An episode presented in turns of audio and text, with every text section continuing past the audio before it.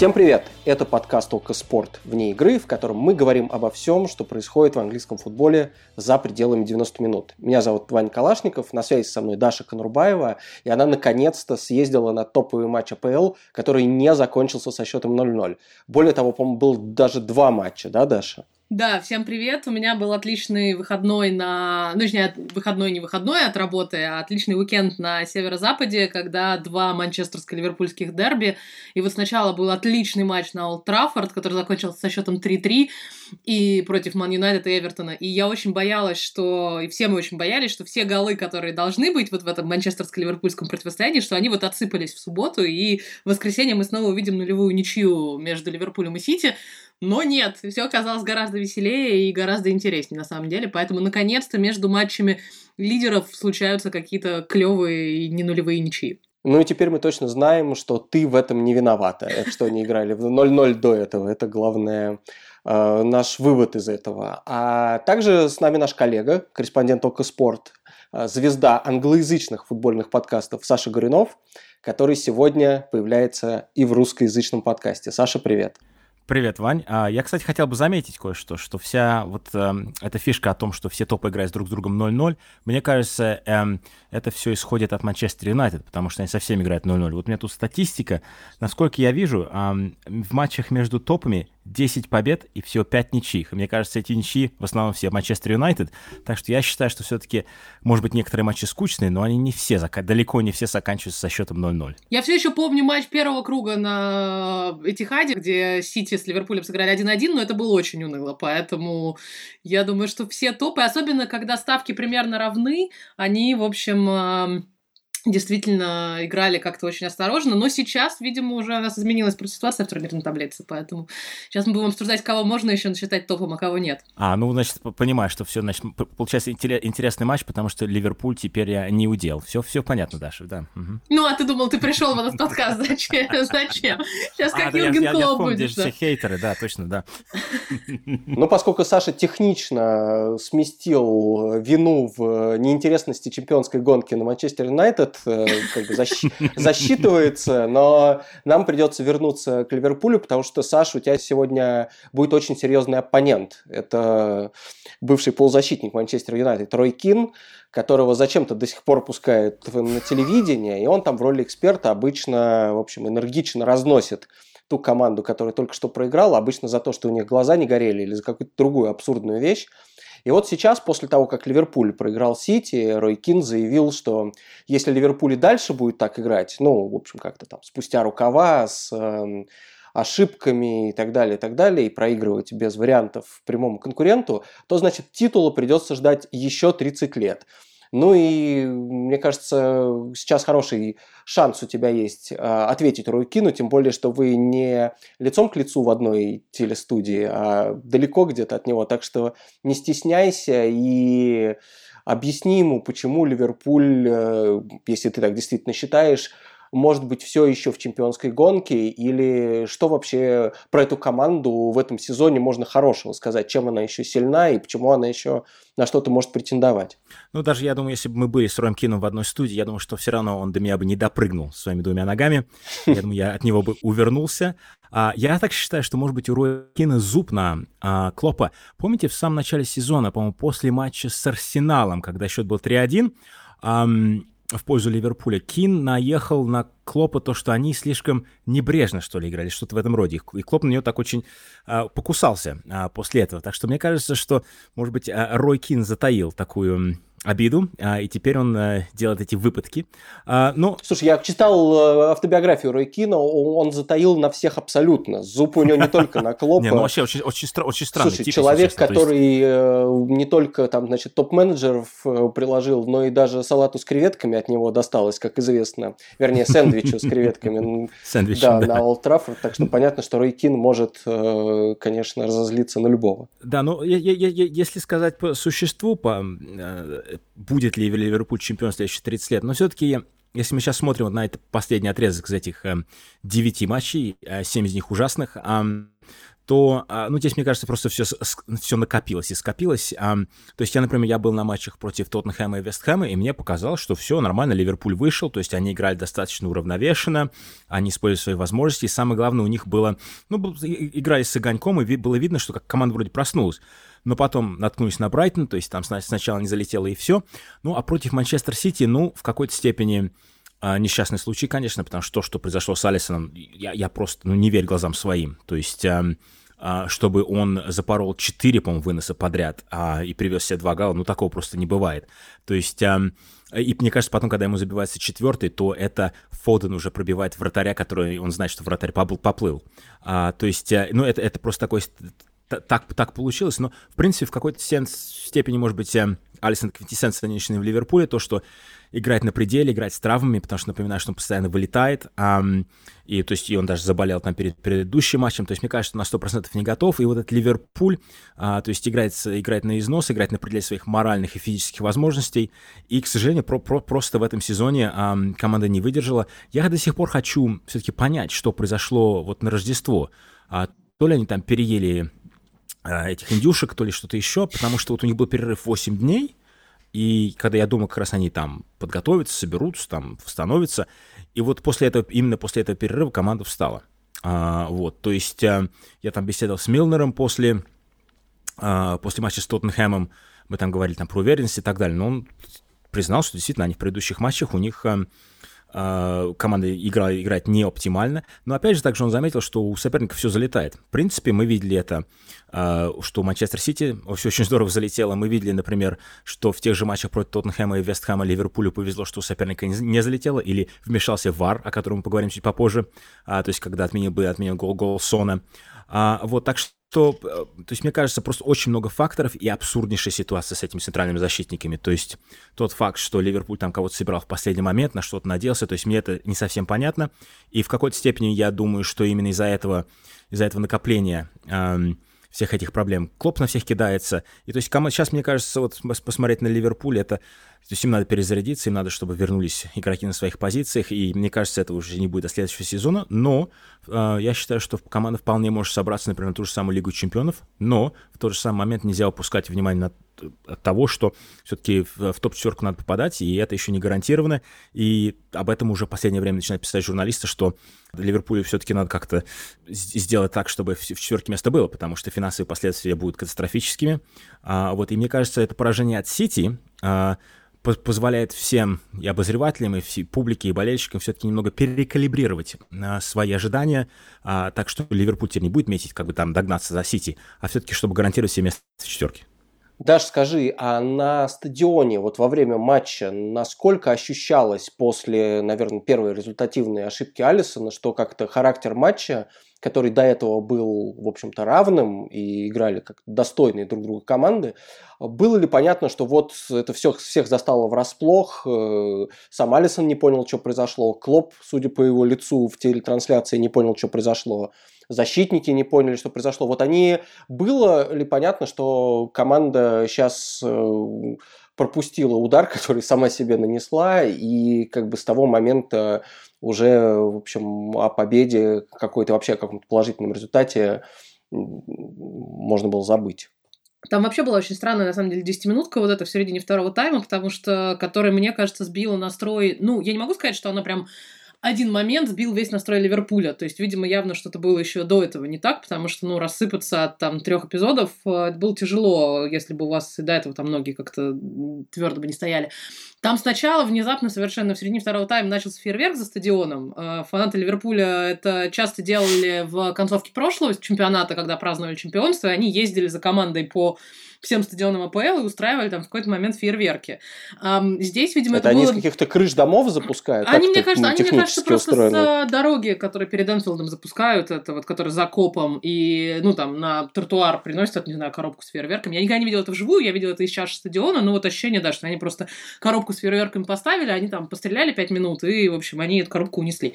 Жаль, что в трансляцию это не попадает. Я бы рад был увидеть такое. А, слушай, это было, это было слышно на самом деле. Меня спрашивали несколько человек, которые смотрели трансляцию, говорят, что за фейерверк, что за салют.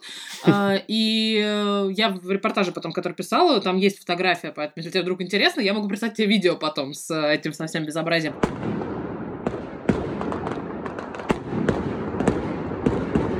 это было громко, это было неожиданно, и, ну, во-первых, все журналисты, которые стояли вокруг меня, тут же так голову повернули, и, в общем, там на пару минут нас это немножко парализовало.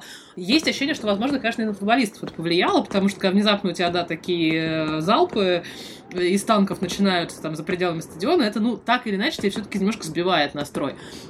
Вот, потом был отмененный гол э, Сити, который отменили там из-за офсайда, и на него была очень странная реакция от Клопа, потому что мяч залетел в сетку, Сити начал радоваться, но потом, когда был поднят флажок, там Клоп настолько взревел просто радостно на пол стадиона, что действительно, опять же таки, все журналисты, которые сидели вокруг меня, переглянулись со словами ну, это ненормальная реакция на отмененный гол, но это какая-то немножко психованная реакция. Ну, то есть, понятно, хорошо, да, что у тебя там отменяют правильно гол, который там был забит из офсайда, но ты радуешься, и ты там, не знаю, можешь потрясти руками, но ты не начинаешь орать так, как будто только что четвертый Барселоне забил. Ну, то есть, правда. А потом, да, раз, разом случилось как бы два вот эти гола за три минуты с двумя ошибками Алисона, ну и после этого уже как бы, да, Ливерпулю... А после этого Ливерпулю не хватило то, что им не хватает весь сезон. Ливерпулю не хватило болельщиков. Понятное дело, что их не хватает всем в этом году, но я еще перед началом сезона говорила, что те, кто сильнее всего пострадают от отсутствия зрителей на стадионе, это Ливерпуль, потому что были моменты, я видела это неоднократно, я думаю, что Саша это видел неоднократно, в прошлом чемпионском сезоне, еще до пандемии, когда вот через «не могу», ну, когда просто вот эта энергия трибун, она передавалась команде в том числе. В этом году этого нет, и Ливерпуль от этого страдает в том числе. То есть именно я, я считаю, что действительно, эм, то есть мы с ребятами сейчас тут обсуждали тоже, что когда вот надо вот через это «не могу», все-таки 12-й игрок в этом не может не помогать, и мы видим в всех ситуациях, когда Ливерпуль мыкается против глубоко сидящего соперника, и очень часто видно, что в какой-то момент они просто, они просто потухают. То есть мы, и это мы видим очень э, часто вот в последнее время, там против того же самого Вестброма, там против Саутгемптона, то есть есть, есть у Ливерпуля до сих пор есть вспышки, когда они играют там 15-20 минут, но они не могут это делать ни 90, ни похоже вот под занавес матча, когда вот надо вот как-то что-то сделать, то есть, например, они пропускают там за 10 минут до конца против Бернли, и они не могут ничего, потому что видно, что ну, ну вот не горят глаза, и видно, что вот псих... они просто вот не могут, они через «не могу» больше побежать. Меня очень смущает сейчас, ну вот то, что меня бы, наверное, настораживало больше всего, что Ливерпуль в психологическом состоянии, в очевидно, не очень хорошем. То есть, во-первых, у них какая-то у половины команды стадия отрицания. Я после матча разговаривала с Хендерсоном э, на флеше, и когда я спросила, там, э, фаворит ли Сити сейчас чемпионской гонки, да, может быть, не исходя из турнирного положения, а исходя из того, как они играют и какую игру они показывают в последних, там, 10-15 матчах, он абсолютно так разъяренно сказал мне нет, замолчал на 15 секунд и добавил, что я вообще не видел, что они показали что-то сверхъестественное сегодня, и мы вообще нормально играли, и это было просто там помутнение в середине второго тайма. И, в принципе, у нас еще типа все впереди. Ну, я понимаю, что он защищает команду, но мне кажется, что после 4-1 признать, что, ну да, наверное, там типа сегодня Сити был сильнее, и вот Ливерпуль, некоторые, мне кажется, футболисты уходит в вот эту вот стадию Жозе Муринью, да, что типа сегодня лучшая команда проиграла. Ну и плюс то, что мы все видели, как э, Юрген Клоп сорвался на журналиста после матча, и он сорвался, в общем, на нашего э, коллегу, которого мы хорошо знаем, Нив совершенно прекрасный корреспондент израильского телеканала, он, в общем, много раз интервьюировал и Клопа, и всех остальных, э, в общем, игроков и тренеров в АПЛ, и ну, вот так срываться, цепляться к словам, ну, Юрген, ну, как бы, опять, что позволено Жозе Мауриньо, да, и то, к чему мы привыкли, как бы от Клопа мы такой истерики нам непривычно их видеть, и мне кажется, это показатель того, что у Ливерпуля не все в порядке, именно в, даже не говоря о травмах там и каких-то тактических вещах, а именно с точки зрения психологии сейчас в первую очередь. Что меня больше всего поразило в, в том, что, что только что рассказал, это что Хендерсон замолчал на 15 секунд. Это же невозможно. Это человек, который рот не закрывает на поле не вообще. вообще. Да, поэтому... У него закончились слова, да? да ну, то есть он серьезно, как бы, серьезно. видимо, после этого он ждал, что я как бы там извинюсь за такой вопрос тоже и уйду, но он как бы, то есть я стояла, глядя на него, что типа, и, типа, и все, и это все, что ты хочешь мне сказать сегодня? Скажи что-нибудь, да. Вот, ну и он как бы, да, потом объяснил свою мысль, что, типа, ну, Клоп тоже в интервью, по-моему, то ли BBC, то ли Sky, сказал, что мне понравилась э, наша игра, и сто процентов моментов я как бы хочу увидеть следующий. Но в следующем туре Ливерпуль играет с Лестером, я буду рада, если я увижу то же самое, что я увидела, в принципе, на Энфилде. Понятно, понятно. Объективности, да, мы не ждем, конечно, в этой ситуации.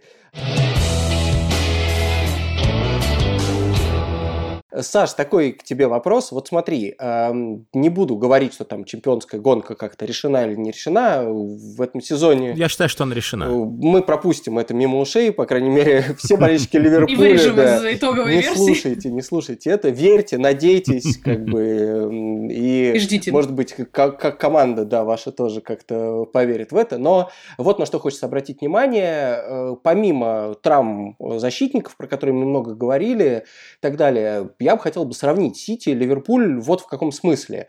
А, у Сити тоже были свои проблемы, разумеется. Тоже люди выбывали и из-за коронавируса, и из-за травм. И Сити, в общем, без номинальных нападающих практически весь сезон играет. Пусть даже иногда это непосредственно осознанное решение Гвардиола играть без нападающих.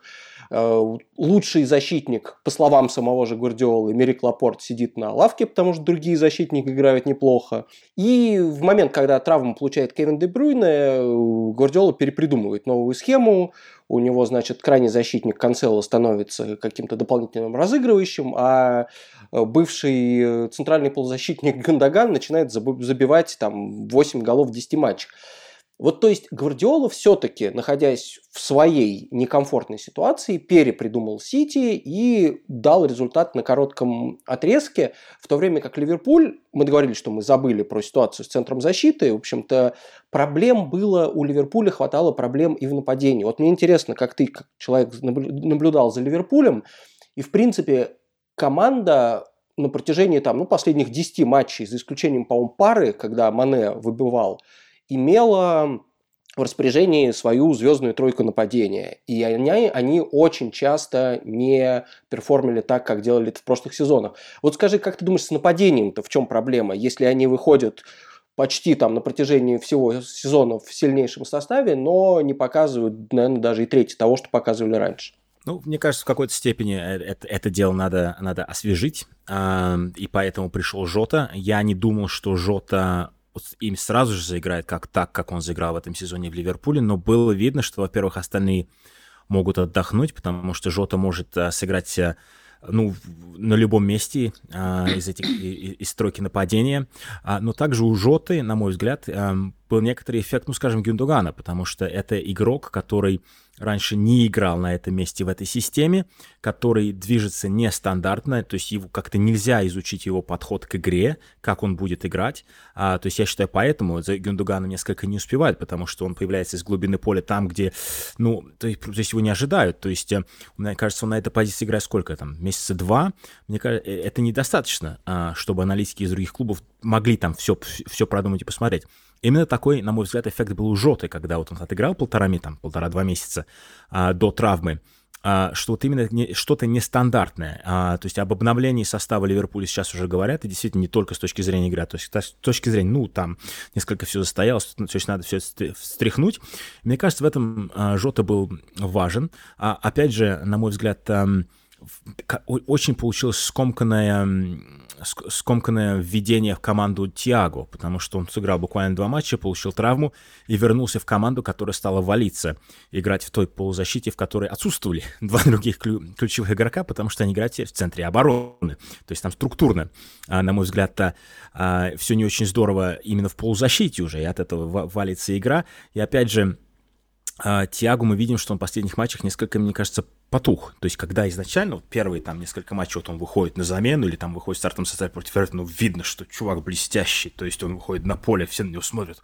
Тиаго, все сразу начинают писать, бежать на все пасы, и они до всех доходят. То есть, видно, что команда так... То есть, даже а, там, не знаю, когда он вышел на 20 минут против Ньюкасла, когда был 0-0, там Ливерпуль должен, мог и должен был забить, но там совершенно изменился ход игры. И мы в последних матчах, я такого эффекта не вижу. Опять же, сейчас а, Клоп пытается а, переделать его позицию на поле, то есть он сейчас не в глубине, а он сейчас, а, то есть в этой тройке в середине, он как бы играет там восьмерку, грубо говоря, и было видно, например, в матче с Тоттенхэмом, что а, и Клоп, и там Хендерсон ему втыкает постоянно, чтобы он там кого-то прессинговал, где-то закрывал, потому что Тиаго а, явно игра, на новой, играет сейчас на новой позиции. То, есть, э, опять же, то есть э, тот факт, что они вводят нового игрока, для которого это что-то новое, тот факт, что а, вот Жота выпал из состава, может быть, он вернется там до конца месяца, а, и то есть как бы и про, получается, что продолжается эм, играть та команда в неоптимальном состоянии, которую мы видели уже до этого, которую уже все многие изучили, которые знают, знают как против нее глубоко обороняться. И опять же, с точки зрения свежести идей, я считаю, что эм, Гвардиол не сам все это придумал. А, я считаю, что ему там, конечно, пом- помогает Хуан Малио, который пришел летом. А, ну, ну хотя, бы не у, хотя бы не у Клопа подсмотрел. Я уж думал, что ты сейчас, знаешь, скажешь, что это на самом деле все а, он, он там все в бинокль все посмотрел, что там у них происходит. То есть я вот, интересно будет узнать, вот как вот этот эффект Лио и вот те вот идеи, которые он принес, потому что действительно мы видели первые сколько там, 12 матчей Сити не впечатлял. А, потом, а вот последнее время, как они играют, как, может быть, а Рома без нападающих, и, а, то есть интересно. Ну и, конечно же, здесь, что Сити помогло, опять же, как, как вообще строить структуру команды, а, что у Сити теперь есть центр обороны, то есть Диаш со Стоунзом, то есть Стоунз, я помню, 4 года назад Стоунз пытался Гвардиолу научить играть в футбол, то есть он микроменеджмент делал во время матча, там переставлял его 2 метра туда, 2 метра сюда, там, в, в играх, а, столько в него вложил, и вроде бы как, как-то вроде бы все впустую, и в этом сезоне вот он вернулся в матче против Бернли. Ну, ну, Бернли, кто такие Бернли? И вот он играет эти матчи подряд с Опять, опять этот Дайч. Опять ну да, вот. Да, кстати, я... хочу напомнить, что на YouTube-канале Око Спорт и, собственно, в подписке Око Спорт вышла специальная передача про Бернли э, в рамках Околесицы, где мэтр Александр Викторович Елагин рассказывает, почему нам нужно всем любить этот клуб. Мы, конечно, в прошлом выпуске тоже про него говорили, но, если что, помните, Бернли еще всем покажет, и как бы в исход чемпионской гонки Бернли всем уже все показал, поэтому... А, а, а Елагин рассказал, почему Бернли особенно любит Гвардиолу, потому что, мне кажется, для Гвардиола Бернли самый удобный соперник, он там регулярно забивает по 5 штук и едет дальше. То есть вот вся эта структура, то есть мы берем Сити, вот Сити собрался, и в Сити играют все на своих местах, у Ливерпуля мы видим, что ну, в какой-то степени, может быть, даже прошлогодний Сити, что вот перезагрузка нужна сейчас. Я считал, что у Ливерпуля Ливерпуль должен выйти на самый-самый пик этого состава именно в этом сезоне с некоторыми обновлениями. Но получается, что, мне кажется, все эти условия пандемии и так далее, все скомканная подготовка, мне кажется, это процесс а, трансформации команды сейчас уже, то есть до, должен начинаться прямо вот сейчас как-то, или вот они должны уже готовиться к лету, и, может быть, уже кого кто-то должен уезжать, может быть, они даже смотреть на то, как сейчас действует Фермину, может ли он может ли он постоянно функционировать на том высоком уровне, который от него ожидался, который, который в принципе, может быть, можно сказать, что он играет уже год. Но мне, вот что мне не понравилось, например, в матче Сити, то когда Сити забила первый гол, матч, мяч попадает к Фермину, и его отодвигает Зинченко. То есть я считаю, что буквально год назад а, это даже вообразить было невозможно. А здесь просто Зинченко его отпихнул, Сити выиграл мяч, Сити забивает буквально через 10 секунд. То есть, да, ну, ты, опять же, ну, очень сложно сказать, до какой меры а, они просто психологически устали все. Может быть, если они все там а, поедут на два месяца отдохнуть летом, то они вернутся как новая команда, будут еще три сезона играть. Мы обвинили во всем травмы, психологическую усталость, э, календарь. Александр Зинченко. Давайте переключимся на то, что, в общем, требует... Обвиним еще кого-нибудь. Да, и у меня есть прекрасная кандидатура. Это английские судьи и система VAR, которой они как-то уж очень-очень неудачно пользуются. Мы, я помню, с тобой не хотели говорить об этом вообще, потому что, ну, скажем я так... Я все еще не хочу, но давайте попробуем. Да, но просто Майк Дин сделал все, чтобы чтобы этот разговор состоялся. А, напомню, в чем в чем проблема вообще? В том, что, несмотря на то, что у главного судьи есть ассистент, который смотрит эпизод на экране и потом рекомендует или не рекомендует главному судье его пересмотреть, Соответственно, вот конкретный эпизод матча Вест Хэм-Фулхэм, когда э, Соучек, чешский полузащитник Вест Хэма, случайно фактически отмахнулся э, локтем, даже не отмахнулся, он пытался перенести руку через голову Митровича. Митрович по привычке упал, в общем, потом встал, не имел никаких претензий, даже, по-моему, пошел к судье говорить, что ничего не было, но тем не менее, на глазах, в общем, мне кажется, всех, кто смотрел трансляцию этого, несомненно, великолепного матча, который закончился 0-0 еще, к тому же, вот все эти люди видели, что, естественно, никакого умышленного нарушения не было. Дин все равно выписал красную карточку, и моментально там и Ширер, и Линнекер, и вообще все, кто это видели, отреагировали, что, что, что происходит. -то. Вот мы же все это видим, никакой красной тут нет, тем не менее потребовалось э, потом еще заседание комиссии, которая отменяет красные карточки. В общем, мы все видели, что английский судья должен принять правильное решение, и судья, который уже 20 там, или 25 лет работает, Майк Дин, возможно, на данный момент самый авторитетный, по крайней мере, по выслуге лет, судья все равно принимает неправильное решение. Саша, вот ты как человек, который, э, наверное, про это больше всего читает, слышит и обсуждает это с кем-то, скажи, ну, как бы, сколько это может продолжаться и почему люди до сих пор делают такие ошибки, и главное, как все это поменять. Казалось бы, уже дали совершенно безотказный инструмент, э, видеоповторы, и все равно это происходит. Ну, на мой взгляд, видеоповторы все равно смотрят на них люди, а, и в этом-то вся и проблема, то, что а, в, некоторых моментах, когда вот все-таки там нюансы какие-то, они могут быть интерпретировать по-разному, и опять же, если один и тот же момент, вот мы с Коксом вот беседовали в подкаст в понедельник, если вот на один и тот же момент посмотреть 30 раз, то там бог что можно увидеть. А, вот так что одни чуваки во время матча смотрят на это, на это 30 раз, другие чуваки потом во время апелляции смотрят на это 30 раз и видят совершенно разные вещи. То есть в какой-то степени, может быть, просто каждый может этот момент перекручивать, может быть, одно, не знаю, в течение минуты. А, потому что, действительно, если все замедлять динамику а, момента, то там несколько иное восприятие, об этом очень много говорят, что там в замедленном темпе, если мы показываем, как, как кто-то за кого-то цепляется ногой, а потом еще делаем фриз-фрейм, и на это смотрим, там еще полминуты, о, он там его так заехал. А когда смотришь это э, в, ре, в реальной скорости, ну, чуть-чуть зацепил. Вот, а там из этого потом можно раздуть там целого слона, попытался ему сломать ногу или что-то такое. Опять же, с этим ударом локтем. То есть, да, если мы смотрим динамику, там кто-то куда-то шел, попал локтем. А можно же там сделать зум, и можно посмотреть, как этот локоть один, совершенно без остального контекста, поднялся и там врезал ему по физиономии.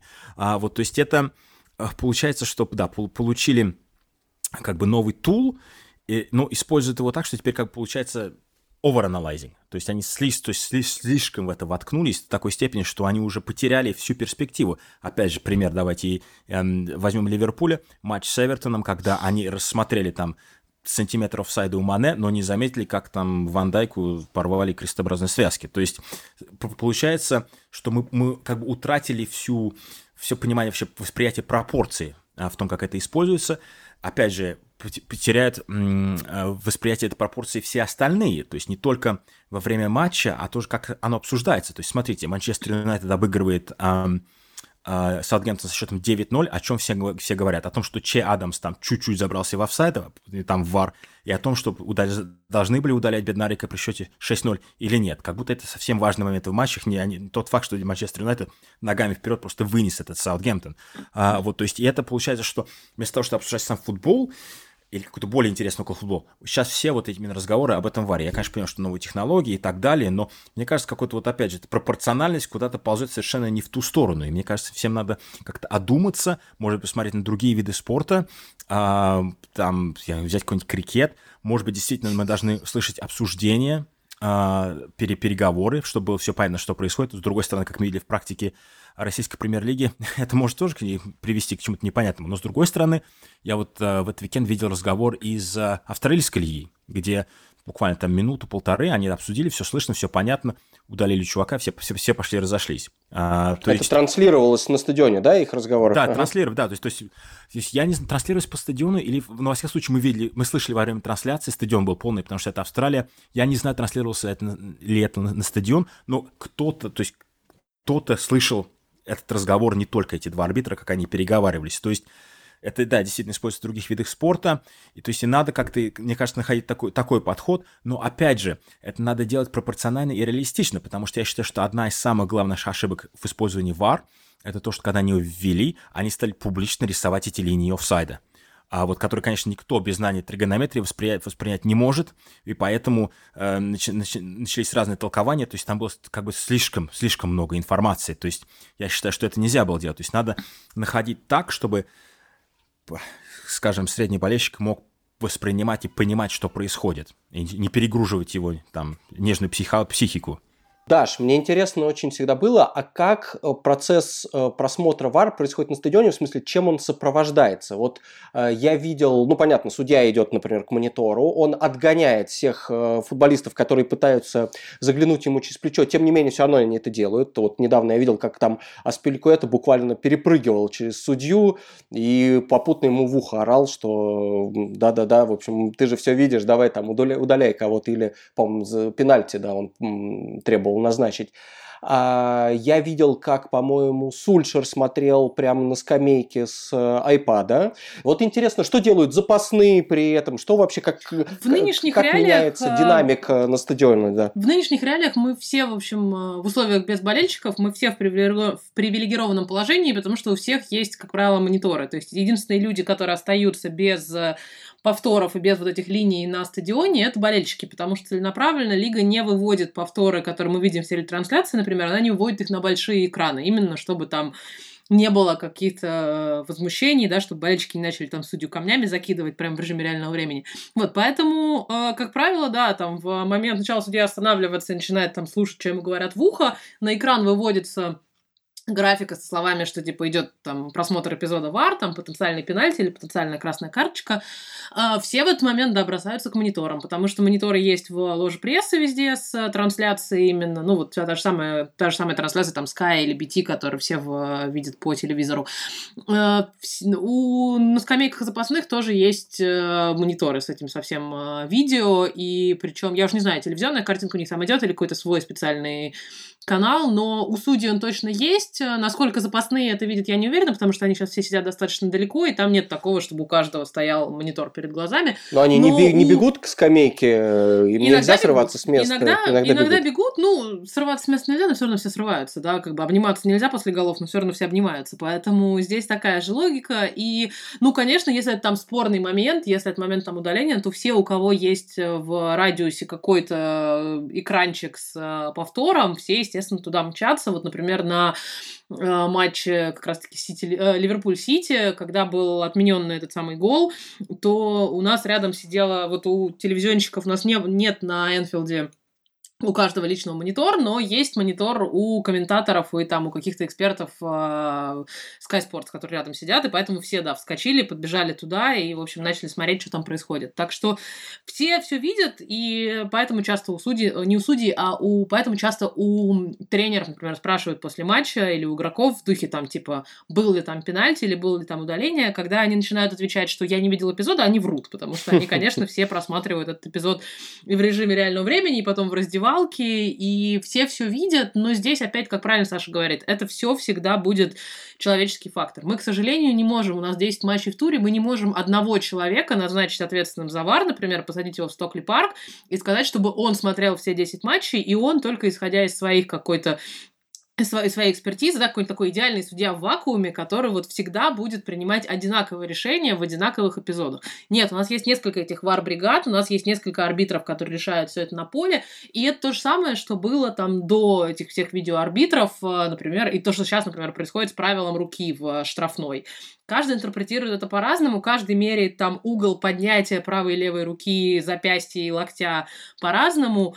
У кого-то это там осознанное движение считается, у кого-то нет, это там считается, что не было пенальти, потому что там нельзя было руку поместить в другое место. И это все будет, ну, человеческий фактор. Ну, это, с одной стороны, грустно, с другой стороны, каждый болельщик каждой команды будет говорить, что его команду засуждают больше всего, и есть все эти э, таблички с перечислением, где там у кого-то две результативные негативных ошибок, у кого-то минус 3 в, против них. Ну, в среднем по больнице как-то на, мне кажется, этапе... Э, Саш, не маши рукой мне, я сейчас значит, начну, опять мы начнем про травмированных тут говорить и говорить, у кого есть центр обороны, а у кого Тоже, нет. Кстати, Поэтому, в общем, вот. И действительно, как бы и в среднем по, на этапе сезона, мне кажется, что все клубы страдают примерно одинаково. Просто мы обращаем больше внимания за ошибками в матчах действительно Ливерпуль и Манчестер Юнайтед. Я думаю, что если Шеффилд сейчас вылезет и начнет пересчитывать, сколько у них там тоже было результативных ошибок против них, то тоже, в общем, они могут нам составить здесь конкуренцию.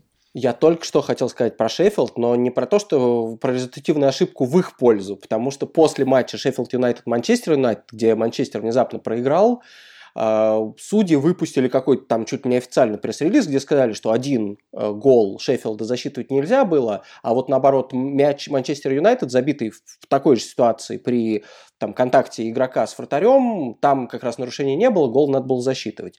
Саша, вот как ты думаешь, практика объяснения решений хотя бы постфактум, она как- как-то спасает эту ситуацию, или в этом, наоборот, нет смысла, потому что результат-то не меняется. Если ты на поле там объяснил, то ты хотя бы объяснил свое решение, мы можем продолжать дальше, потому что ты дал обоснование. А если ты выступаешь через день, через два, и ни, ничего не отменяешь, не меняешь, то в этом и смысла нет никакого. Или все-таки это дает нам хоть какую-то возможность понять, как вообще судьи, чем они думают и, и почему принимают решения, которые они принимают. Ну, во-первых, не только нам, я думаю, опять же, тренерам и игрокам, а, что, что они могут понимать, что судьи видят, не видят, и как они могут это интерпретировать. То есть я считаю, что даже неверные а, решения действительно надо, надо обсуждать, а, надо их объяснять, а вот то есть, с точки зрения транспаренции вот в этом деле, я считаю, что это правильно. И просто потом, как это э, будет э, делаться в последующих матчах. И то есть, опять же, как мы только что обсудили, что здесь очень может быть у разных э, людей разная интерпретация, а, но я считаю, что решение обсуждать надо. Я, я была бы за то, я бы скорее была за то, чтобы вводили какое-то правило, чтобы это было не задним числом, там, через три дня, когда все уже посмотрели 15 э, повторов, действительно, и обсудили с разных формаций, а чтобы был там формат после матчевых интервью, там, тренеров, э, игроков и, может быть, главного судьи, чтобы это было, например, в, после любого матча, чтобы один вопрос ему задавал какой-нибудь, не знаю, эксперт от BBC, какой-нибудь Гарри Линнекер или кто угодно, просто там, чтобы он объяснял, или просто, если в матче не случилось ничего экстраординарного, ну все, пусть судья едет домой. Если он принял какое-то решение, пусть он именно по горячим следам это сделает, потому что тогда будет гораздо понятнее для всех, как и футболисты могут ляпнуть что-то после матча на эмоциях, так и судьи, в общем, которые должны быть у нас максимально нейтральными и адекватными, ну, они тоже люди, поэтому и мне кажется, что вот объяснение судьи сразу после матча, конечно, вызовет гораздо больше хейта, но мне кажется, с точки зрения именно логики принятия решения, оно будет правильнее, чем давать пресс-конференцию там в среду, когда уже половина недели прошло. Я хотел бы Но этого никогда что... не случится, я боюсь. Я хотел бы знать, что, может быть, в этой ситуации идеально. У вас есть судья, у вас есть чуваки на варе, и у вас есть совершенно какой-то независимый эксперт, который, может быть, это будет говорить после... А, от, именно от организации, который, может быть, даже не знает, какие решения были приняты. Э, чтобы не выгораживать своих коллег. Я не знаю, сколько это возможно, просто совершенно кто смотрит, кто это смотрит совершенно нейтрально. А кто-то вот из судейского, из, из судей, судейского судейской корпуса, стороны, да, из, говоря. Да, судейского корпуса, может быть, третье лицо. С другой стороны, может быть, когда их слишком много, они начинают не Я думаю, это будет вызывать еще больше вопросов, да, быть, что да, если он скажет, да. типа, судья поступил неправильно, и вот еще это, то есть, и они все будут говорить, вот судья поступил неправильно, эксперт сказал, что судья поступил неправильно, как бы, и зачем нам тогда эксперт? Ну, то есть, ну, это все... Да, то есть, столько мнений, и как вот, как вот найти этот баланс а, то есть я пока не совсем понимаю. У меня есть такое предложение. Давайте... Блин, не смогли мы найти баланс Не, очень-очень просто, мне кажется, найти баланс. Надо, чтобы после, сразу после матча э, главный судья давал интервью Рою Кину, и тот и задавал ему четкие вопросы, как бы, почему ты поставил тут пенальти? Я думаю, что тут просто как бы судья будет максимально честен, и у него не будет другого шанса, кроме как признаться, почему он принял то или иное решение. А ты плохой судья, будет задавать вопрос Рой Кин.